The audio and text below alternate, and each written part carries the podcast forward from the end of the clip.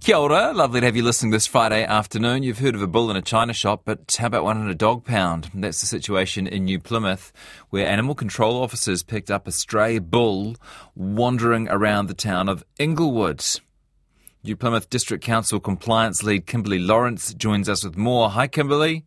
Hi, how are you doing? Good. Is this a first for you? It, it is for a bull. Um, I don't know if you remember back in March, we, we had a ram who was with us. So um, a, a bull is certainly a first for me, though, in my time. Yeah, part of living in a rural community, I suppose. How did you end up with this bull? Well, found him um, out wandering, like you say, in Inglewood. Um, reported to us, so we quickly went and picked him up. Um, of course, health and safety was the first thing we were thinking about, um, and got him into our pound. Uh, and then, of course, it was tracking down the owner. So that's what we then proceeded to do. Mm-hmm. Any luck? Yes, so we did. We were able to track uh, someone down, but a variety of reasons why people, I suppose, can't take back um, their beloved bull.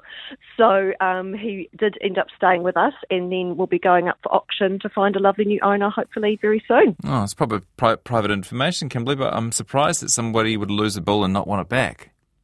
Yeah, exactly. I know. I think that there's a, a fair bit of expense probably with um, maintaining um, a bull. So um, I think it just is a reflection of our times as well. Okay. Um, have you named him? No, we haven't. No, we haven't. It sort of helps us to keep a bit of emotional distance.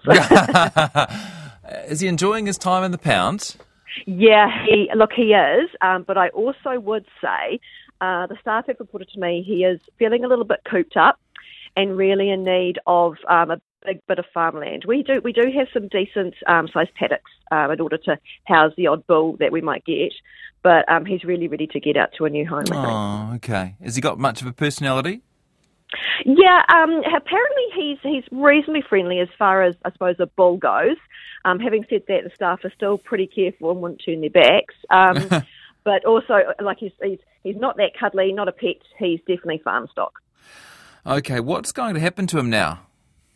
So he'll be going to auction on the 15th of November, so next week at the um, Stratford Sales Yards. And we have had a bit of interest um, in him already. So people are inquiring about um, a bit more about what he's like and that sort of thing. So we're really hoping to find um, a good new owner for him. Um, and then, yeah, he'll have a new home. Okay. So if people in the area reckon they could look after them, give them a good home, they should just get in touch with you directly? That's that's dead right. So they can um, they can call us in New Plymouth um, zero six seven five nine six zero six zero or at our website. Gosh, been a long time since someone read out a landline on the radio. That's old school, Kimberly. Good stuff.